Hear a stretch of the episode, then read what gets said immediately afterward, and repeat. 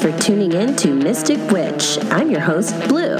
You can find out more about me at bluejunetarot.com. Mystic Witch is a podcast about magic, divination, and all things supernatural.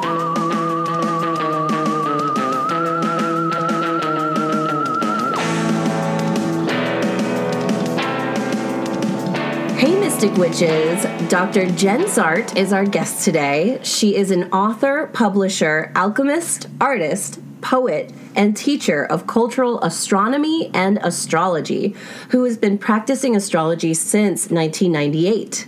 She is the founder of Revelore Press, creator director of Sophia Center Press, and editor at The Mountain Astrologer. She has taught and lectured domestically and internationally Canada, the UK, Germany, and at one point traveled to four continents in a single year. She is currently based out of Seattle, Washington, and every time we speak, I have the time of my life. Welcome, Jen. How are you doing today? Hi, thank you for having me. I'm doing quite well. It's pretty early in the morning, but it feels good. It's like 8 a.m. there. Thank you so much for making time for us. Yeah. So, you, you've been working on some alchemical and astrological talismans. Yeah. Can you tell us more about those? Sure. Um, so, the thing that got it all started was actually oil of egg. I was taking a workshop called Secunda with Robert Allen Bartlett in Washington State, and he was teaching the animal path of alchemy. So, that's what the second class in his three class series is about. And um, oil of egg is this distillation of uh, the effective healing properties of the yolk of an egg. And I got very attracted to that process because I have a condition in my own astrological chart of having some skin issues. I have psoriasis that started when I was about 30. And I thought to myself, you know, I can make my own medicine. I can actually use this with astrological timing to create the potent uh, topical uh, healing for this. So I began to make it by myself for myself um, about, I would say, three or four years ago. And then slowly people got interested in it. And so then it just kind of snowballed and it became the catalyst for experimenting with other oils and um, making spagyric tinctures because that was the prima. I did secunda first and then I did prima with Robert.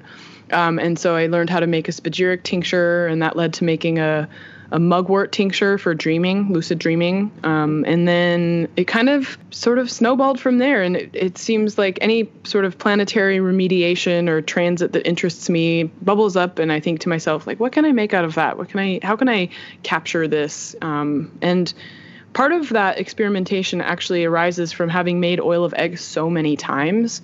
I've tracked it's a solar medicine. So I've tracked, okay, the sun's in Leo. How is the oil of egg? The sun is now in Virgo. How is it in this way? And so month after month or week after week, just tracking where the different planets are in their rulerships, I've been able to sort of notice the quality of the material shifting. And it, if you think about it from a materialist standpoint, like a scientific standpoint, the chickens were eating different bugs at that time of year. And so then they were laying certain eggs at that time of year. Eggs like this in the wintertime have a certain quality that they don't have in the summertime. So it's like you can actually see the whole entire long tail of the production process Wow. And how that shifts. And what I found for the oil of egg specifically is that having the sun in Aries or Leo, which you'd think because of essential dignity is a good thing, doesn't actually have a measurable effect on the improvement of the quality of the oil of egg as much as making sure that the sun is connected somehow to Saturn. Because skin is Saturn it's the limit between the inside and the outside in, of the solar system, but also our bodies. You know, um, it's not just the skeleton and the bone, but it's also that that that border between me and you, right? Me and the rest of the world. So. Um, using oil of egg as a skin healing property specifically needs to invoke Saturn in some way. So I found like Sun in Capricorn is amazing for making oil of egg. Um, and having Saturn be now in Capricorn has been phenomenal for that process. Interesting. So, what are you working on now? I actually just wrapped up two things. So, again, with the oil of egg experiments, I am blown away by this one batch. It was, I, I have this other aspect of capturing the shells of the eggs too, and you can make cascarilla with it, but you can also make um, paint. And so, the color of the green eggs that come from the black and white chickens is mm-hmm. really like my jam It's Celadon Green. So I got this batch of Celadon Green eggs, and the yolks were super dark. And so when I processed the oil, it came out really, really red. And there wasn't like a self conscious, like astrologically timed Mars thing about it, but it just was screaming at me like Mars. I'm like, man, these chickens must have been angry or something. like, I have no idea why. And I was like, is this just a part of the process and it'll get filtered out? You know, maybe that's an animal protein and it's not going to be, you know, the, that color in the final process. Because most of the time when you make oil of egg, it comes out this standard yellow color. Mm-hmm. But no, this one it not only stayed red, but it stayed stinky in this really weird way, which is like Mars is kind of putrid in this is sharply sharply putrid and Saturn as well. So when people are making planetary incense, it's like it's not about smelling good. You know, you want to make sure it smells like the planet. Um, and so this is definitely a Martial oil, and it's dark red. So I filtered it, and I filtered it, and I filtered it, and it's still red. And so. Wow there was a lot of product loss in the process and a lot of i don't know it was just a very strange batch right? And like it was nothing different than any other time. I, you know boil the eggs start processing them the same exact way and yet this one batch like had this vibe about it um, the only thing that might have been different is where i got them from so usually i use eggs from a certain supplier and this was from a different supplier because i wanted those green eggs right oh, the green shells gotcha. so i'm like well where the what happened to that batch of eggs on its way from wherever it came from to me so I still have the shells actually to make paint with them. And um, yeah, so this is the strange Martial batch of oil of egg. And it took a while because I wasn't quite sure about it. And I'm like, it's definitely not for topical use. This one is mostly, I would only use it to anoint sigils or candles and do anything that you wanted to combine the solar medicine that oil of egg just is. It's a little weird. Like, and it's not stinky in a kind of like rotting kind of way. It's yeah. How would you describe pungent. the smell of Mars? How do you describe that? I mean, this oil is it's on the verge of smelling like it's got it's pungent. It's just something you wouldn't want to wear. It's like it, you wouldn't smell like a rotten egg, but but it wouldn't be good either, right? It's like it's just like a weird funk, you know, like a yeah. funky, pungent, like what's that, you know? It, and it's disturbing in the same way that Mars is mildly disturbing, right? uh, Saturn is like a slam a door in your face, no, and Mars is kind of like a you know poke your shoulder, like hey, hey, hey, hey, hey, hey, what about now? Hey, hey you know, like stop it. um, and then the other thing that I had made just before that, which I was really spending a lot of energy on, and I have some stuff coming up too that I'm in the process of working on, so I want to talk about that as well. Yeah. But um, I made so in my natal chart, I have a Saturn Pluto conjunction. A lot of people born 1982, 1983 have this in their charts, and um, there was all of this discussion leading up to this latest Saturn Pluto conjunction of the doom and gloom, like, oh no, we're gonna have these like insane transformations. And it's like you know the end, the world is coming to an end. The sky is falling. Everybody watch out. You know saturn and pluto are going to conjoin. And i'm thinking to myself well reading all these transit forecasts about that horrible upcoming transit kind of feels like shit when you have it in your natal chart. So it's a little bit like let's be a little more self-conscious about how we talk about the astral weather because people sometimes have these configurations in their chart and I've been around astrology long enough to like not take it personally, but you never know who's listening and and how they're going to, you know, handle hearing that, you know, there's this doom and gloom transit on the horizon. So I thought to myself, you know, well, I will make an oil that will capture the the best possible qualities of that um, unleashing of energy, right? So when I learned about the Saturn Pluto conjunction in my own chart as a process of becoming an astrologer, you know, you spend a lot of time looking at your own chart before you branch out into doing charts for others. And, you know, it's just kind of one of those learning tools. And then now I've spent almost two and a half decades looking at my chart. Um, the first thing that came up looking at the Saturn Pluto is that when Saturn finally came to the degree of the zodiac where Pluto was found in 1945, we, the United States, dropped an atomic bomb on Japan. And so you can imagine that energetics of Saturn coming to the discovery degree of Pluto, unleashing this power. So you see this like immense re- world-shaping power coming out of that. And and someone who lives with it as a natal phenomenon, there are times where I'm so determined to make something happen, it's almost like everything else stops existing, and I'm like 100% invested in making my goal come to fruit. And that ended up working out in my actual life uh, as I was, you know, incorporating trinitite, which was from the the first atomic blast. Um, that created fused sand. It's like a new material that didn't exist before we set off this atomic reaction in the desert. Um, and it's it's sort of slightly rea- radioactive. So the the oil um, has the mother bottle has a piece of trinitite in it, and so there's an energetics of trinitite throughout it. But it's I'm not like distributing radiation. Um, and there's a a number of other components inside the oil that capture this. Um, immense power of manifestation, right? Like you have something from nothing. You have this immense amount of energy created from the smallest bit of nothing, you know, and it's just unleashing this power into the world to shape things. And another person who has Saturn and Pluto in their chart is Jack Parsons, who created rocket fuel. So he invented an improvement on rocket fuel, which I think is another good metaphor for like what this planetary configuration can do. And as I was making the um, oil, I was also pregnant and experiencing a difficult pregnancy to the point where, as the date approached of the conjunction, I went into labor. Um, I had to have a C section because of a life threatening condition in my pregnancy. So there was a time at which both of us could have died. And then there was a time at which I could have died, but she would have been able to be saved. And then at some point, the doctors and I all decided it came to a crisis in the solstice timing, and so I ended up having a C-section, and then we spent two and a half weeks in the NICU wow. together. And it was like this weird inversion, right? So it's like, you know, Saturn and Pluto manifestation. Now I have this human being coming out of my own body, and she looked exactly like I did as a baby, like when she was born, and even now she does. She looks like a spitting image of how I looked when I was a baby. So there's this weird mirroring, but this shrinking, like she's this infant and I'm this 37 year old woman.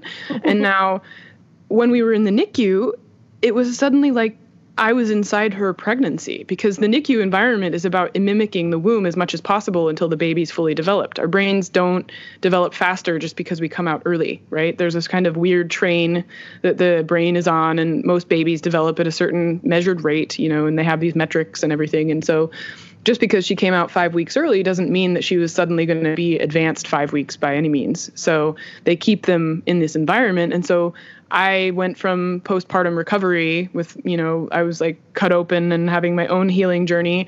And now I'm suddenly living in the NICU with my daughter. And like there's this roving uh, group of doctors coming by every morning rounding. And they have these things called cows, computers on wheels. So these like doctors come through and it's like this placenta this determining nutritional needs and all of this. And so it's like they were just kind of like this moving pl- placenta every day, like sort of saying, okay, she needs this vitamin and she needs this much formula and she needs these many feedings and what's how much did her diapers weigh and blah da. And so it's like you could see this group of doctors and specialists being the placenta. And like here we were just suspended in this amniotic sac of the NICU with these nurses coming through and just this strange environment. And I was like, oh my God, I'm inside my own pregnancy, right? and then we get discharged and while this is all happening, I'm like, I have to actually go and finish my working on the exact conjunction. And here I am, like, you know, in this hospital scenario. And thankfully, we did get discharged a few days before the exactitude of the conjunction. And I was able to come and finish where I had been, you know, letting the oil incubate for a while. Um, and that's another thing too in terms of the work the the talismans that I'm making with the oils is that it's a dynamic process. It's not sort of a okay, January 11th is the conjunction. Let's like make sure we're there on that day in the very special hour, and then boom, it's more like um, the very first uh, oil. No, was it oil? Yes, it was the peace oil.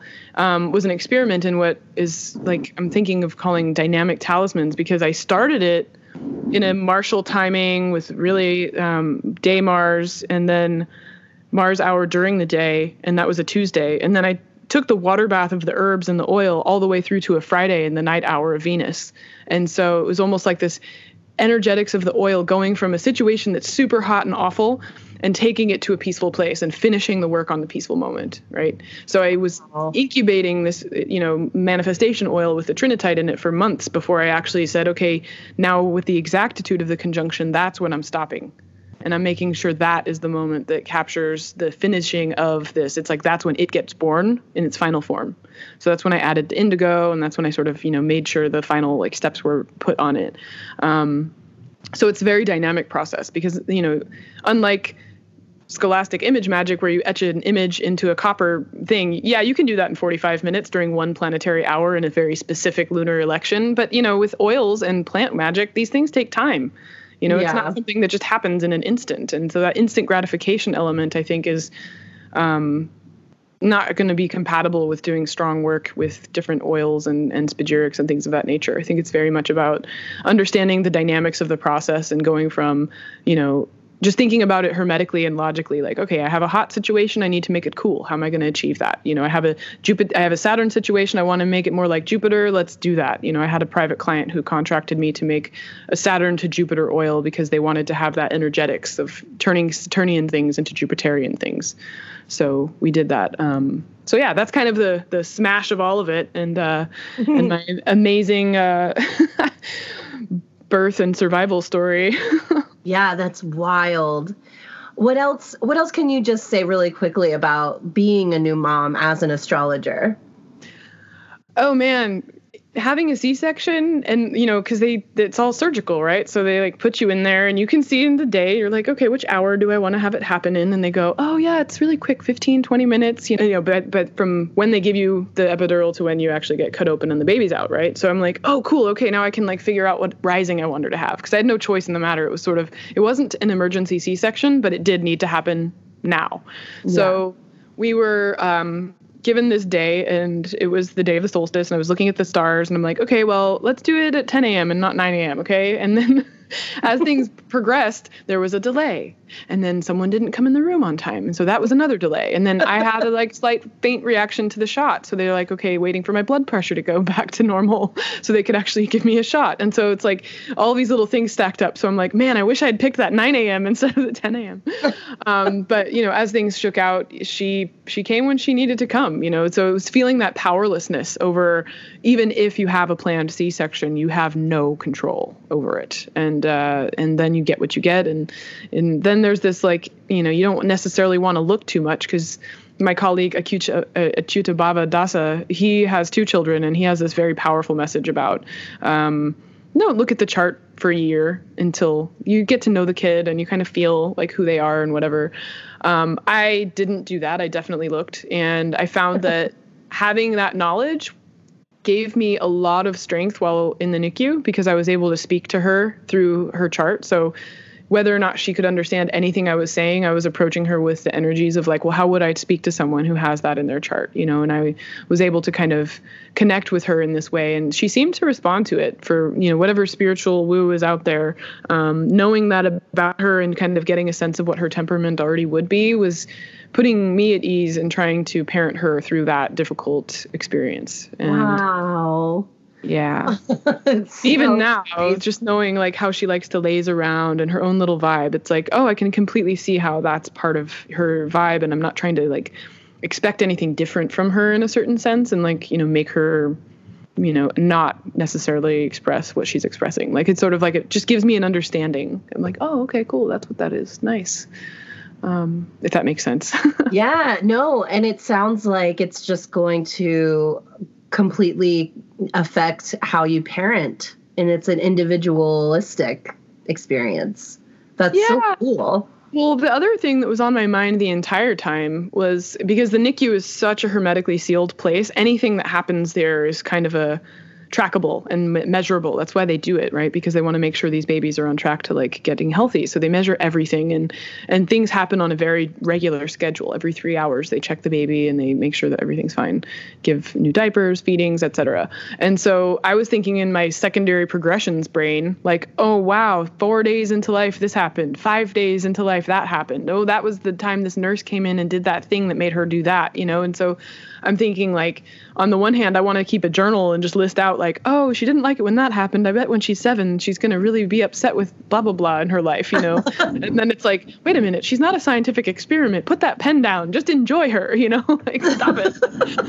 so I, and also it becomes blurry and it's kind of weird place to sort of you know, you, last thing you want to do is write anything in the NICU. So, um, you know, it was, it was secondary progressions were more on my mind, you know, especially her ejection when she got out at 17 days. When you do a technique called zodiacal releasing, which is an ancient Hellenistic technique that determines um, if you release from spirit, it determines like kind of your contribution in your world, like the light, the sort of spark of life that you give to something that will outlast you. Mm-hmm. And 17.5 is an important number in that tra- tradition, in that technique. Um, it classifies the when you have a loosing of the bond, right? So this is a moment when you pivot and you do something different than expected or than was on your prior trajectory. And I'm not going to teach the whole technique on here, but to say I noticed that 17.5 was the amount of days that she was in the NICU. So I'm thinking when she's 17 and a half, we're going to see this pivot. You know, she's going to go from one scenario to a totally different scenario. Because in her young life, she literally did go from one scenario to a totally different scenario at 17 and a half days. So it kind of gives some credence to what's going on with that. And also, astrology helped me predict when we were going to be ejected from the NICU because the moon had not come to her fourth house until literally the day we left. And wow. so it was like, oh, she's not going to get to come home until the moon comes home to her fourth house cusp. And it, that was that exact hour that we got let out. So I was like, oh, honey, I think we're going to go home on January whatnot. And he's like, okay, we'll see. And it didn't look like it was going to happen. And suddenly, in like two days, she just started feeding like crazy and they started loving the metrics. And they were like, all right, you guys are going home. And I'm just like, I can't believe it's real. it's like working. So that felt that felt pretty cool to do, um, just to see. So and that wasn't a technique anyone had taught me. I just looked at the chart and I'm like, I bet she'll come home when the moon hits the fourth house, you know, just looking at the reading. So I love that I love that you had to remind yourself to just enjoy her because you have such a scientific mind. So of course you want to long and learn everything that you can. Yeah. Well, I mean, I also had a, a, a, experience with a friend whose mom did keep metrics like that, and this was just a Virgo mom and her baby, right? So my friend is like, "My Virgo mom, I found this thing. I'm horrified," and I'm like, "Oh my gosh, that is horrifying! Like your mom was studying you, and like all you wanted to do was eat and be a baby, and like you know, she's got this whole record of like she cried and then she peed and then she cried again and like da da da, and then just imagine coming across that as an adult, you know, and it's like, whoa, mom, what were you doing?" Gosh, you know? yeah, I, that's exactly where I went actually. Yeah, right. So I did not do that. well, just to switch topics really quickly, um, I really love your use of the word multiplicity in regards to astrology and various other occult practices because each practice has so much more complex depths than what the spiritual community sort of tends to blanket everything together as or people sort of associate. So yeah. what are your thoughts on this? So this was an outgrowth of my my Saturn Pluto determination to make sure the university systems incorporate occult subjects back into the curriculum, right? So yes. when I was coming up, I was like, I really, really angry. I found out at 15 when I started learning astrology that you couldn't study astrology in college. And I'm like, this is a this is crazy. This is an amazing cultural heritage it belongs to everyone. It's been around forever. We need to study it, right? And I'm thinking in terms of singular astrology, capital A, da, right? Mm-hmm. And so everything I do is oriented towards making sure I fit astrology into whatever class I'm in. So any class I took, I found a way to talk about astrology, much to the annoyance of any teacher I've ever had, including all of my people at Berkeley when I was in grad school. And um, they reluctantly, finally, I broke them down and they let me write about astrology in my PhD thesis um, because I wanted to integrate it. I wanted to bring it through. And so um, then here I go after my PhD's over. I, in my dogged determinism, decide I need a master's degree in astrology because I want that degree that says MA in cultural astronomy and astrology. So the only place in the world I could go at that time to get a legitimate degree in English um, was in the University of Wales, Trinity St. David. So I start going there. And this was part of the totalizing of the Saturn Pluto, right? Like I have to do it all completely. So I didn't get out of school until I was 32. Um, but in the course of being in that program, they Liz Greene and Nick Campion uh, had a conference called Astrology's Plurality and Diversity.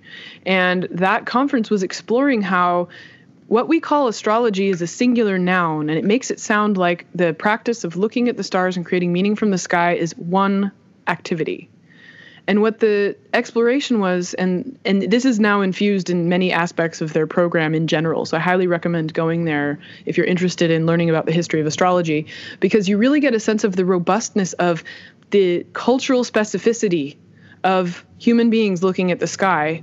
Yes, making meaning from looking at the stars is one thing and we can call that astrology if it creates quality of human for human life and and the way that we measure the quality of our time. But the mathematics inherent in each culture and the ways that they choose which data points they want to look at are so different. We actually have to speak about a multiplicity of astrologies. So, you know, Hellenistic astrology is one kind. As it as it evolves and becomes something that the medievals pick up, they pick certain things up, they drop things away, they develop their own perspective on other things. Then it becomes a different variety of astrology that doesn't need to be smashed down or or somehow made fun of or, or distilled back to some original or you know perfect firstborn astrology. Um, the mayans don't need to do hellenistic astrology. They have their own variety of looking at the sky incorporating the sun moon venus and different mathematics.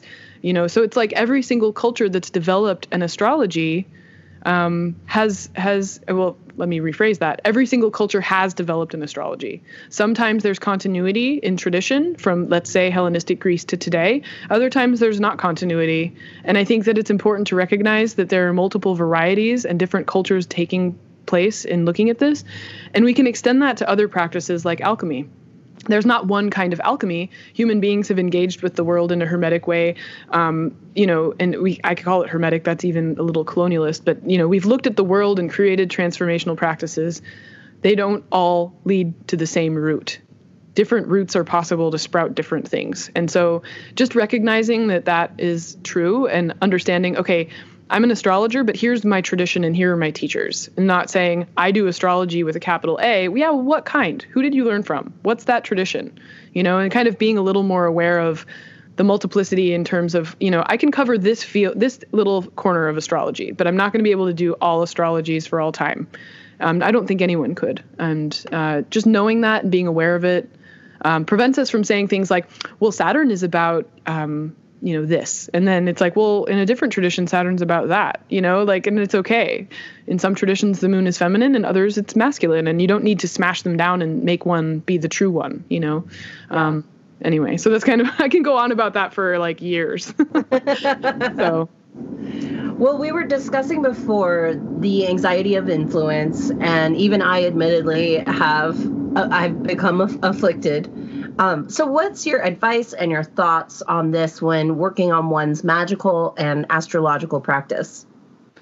So, yeah, anxiety of influence is is like being afraid to take up space or being anxious about taking up space and being seen and also the next level of that which is when you are seen being responsible now to a group of people that's watching you and seeing what you do. So it's kind of like this weird shift, like a double double-edged sword, right? So first it's like being new and curious and scared to step into it and then once you do and you start getting that mantle of authority how are you going to exercise that authority responsibly given that other people are now watching you um, and i don't have any good answers necessarily but it's definitely something i've been thinking about a lot because i would love to see people empowered to do astrology and and do it in a professional way that is mindful of um, their own sovereignty and the sovereignty of others, and also doing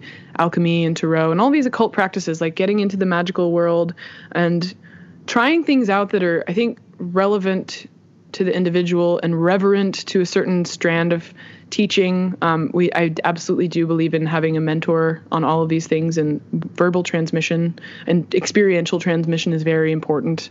Um, whether it's taking an online class or being in person with an alchemy workshop or a tarot workshop, but I think. Um, trusting one's gut and getting started and and listening to that little internal voice and kind of not stifling the thing you know that's yours. You know, there's something that calls you to this work whatever it might be, whether it's cards or dice or or plant magic or what what have you. And so like honoring that little voice that wants to grow and finding responsible teachers to let that grow and then just being mindful, I think, and, and aware of uh, the others and what students need and and what clients need and just kind of having that i mean i'm speaking as someone with a libra stellium so i'm like sensitivity to the to the field but yeah i think that um not not staying frozen because someone else can do it better you know kind of using that inspiration and then kind of allowing yourself to blossom and figuring out what you need to be able to let yourself grow and um and you know for all of these practices i think as you're learning, try learning from many different people for a while, and yes. then slowly you'll figure out what your little corner is and what's true for you, um, in terms of which variety of tarot or which variety of of astrology you want to do, or or that you know there's a technique here that I like and there's one there I like, and now this is kind of what I use in my little package when people come to see me, and then the second half of the anxiety of having influence is is a little bit easy because then you realize oh well this is now just i'm transmitting myself and the way that i see the world. And so people will then come to you to learn it from your vantage point and you've established that vantage point because you've been like a bee with a bunch of flowers and you've got your pollen and you're like okay i got that flower and this one and this one and now i have my own version of honey and then to come in they're like we want your honey honey you know and you're like okay. Um, but without that you're just going to replicate what the one teacher you've had does or the one thing that you've studied and say i do astrology and it's like no you read a book by one author you know like let's robustly go about you know rounding that out and and then you kind of see like oh this is where i fit in a in a set of traditions, right, to keep it multiplicity, in a set of traditions that pre-exist me. So where do I have a seat at the table? And then take that seat, right? Don't not take that seat just because other people are sitting at the table. Take up space, but it's about being mindful of like how that shifts the field a little bit and then allow people who come to you to also realize when they come to sit at the table too, it's going to shift things, you know, and invite them in, but also help bring them on board with yes. what's available. Yes. And you yourself, you have some classes coming up, and we will, we're definitely going to talk about all of those. Yeah. Uh, but your website, um, I know that right now you're trying to catch up on readings. Yeah, I actually am just now um, today finishing my last catch up on the the consults I couldn't do when I was in the hospital. So that's rounding out now. Um, so people can book you then for readings, and are your oils also available on your website? Yes, they are. Mm-hmm. Awesome. Yeah. So I'll put that information in the show notes. So uh, you have a lot of stuff coming up class wise. Do you want to?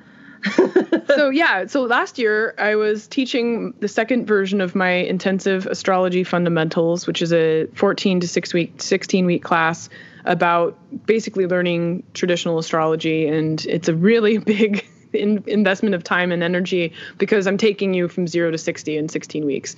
And so I created a course portal outside of Facebook because I didn't like Facebook being able to see people's private conversations about sensitive information like chart data or you know experiences that happen that you know anytime you're reading charts like a lot of sensitive stuff comes up so i have a mighty network which i've called the catapult portal or the catapult zone and that is off of Facebook, and my students have started to gather there. And so that's where people can watch the replays of class videos and things like that.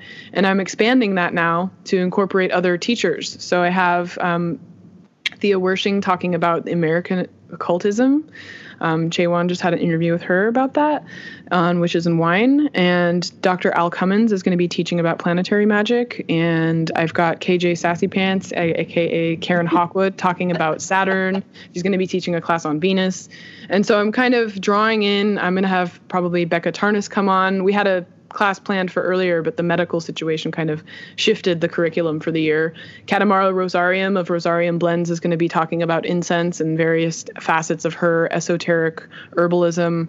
So we have a kind of expanding menu of people basically just teaching amazing things that are uh, not necessarily taught in the academic world. So I've sort of shifted my goal of caring about whether the academy incorporates these subjects and kind of just going for it anyway, offside, and just having that playful exploration in a non Facebook space. So when you sign up for a class, you basically get the Zoom class experience. It feels, I try as much as possible to make it like a seminar, like we're sitting face to face. And then after that's over, there's this social portal where you can talk about the class material and you're a permanent member of it when you register for any class. And then you can kind of take whatever classes you feel like taking and, you know, it goes from there. So I'm kind of intending for the catapult to be more of a community of people who are interested in these types of subjects who can you know kind of continue after the class is over as if it were like an on-campus experience. You know when you go to school you have four years of hanging out with the same people talking about the stuff you love. So i'm sort of creating that in a digital format without the need for credentials or grades or authority. You know there's nothing there. Yes. A, a so the whole thing is digital the Yeah, yeah. thing. yeah yeah, and I I will teach a few in-person classes in the Seattle area, but that's less interesting.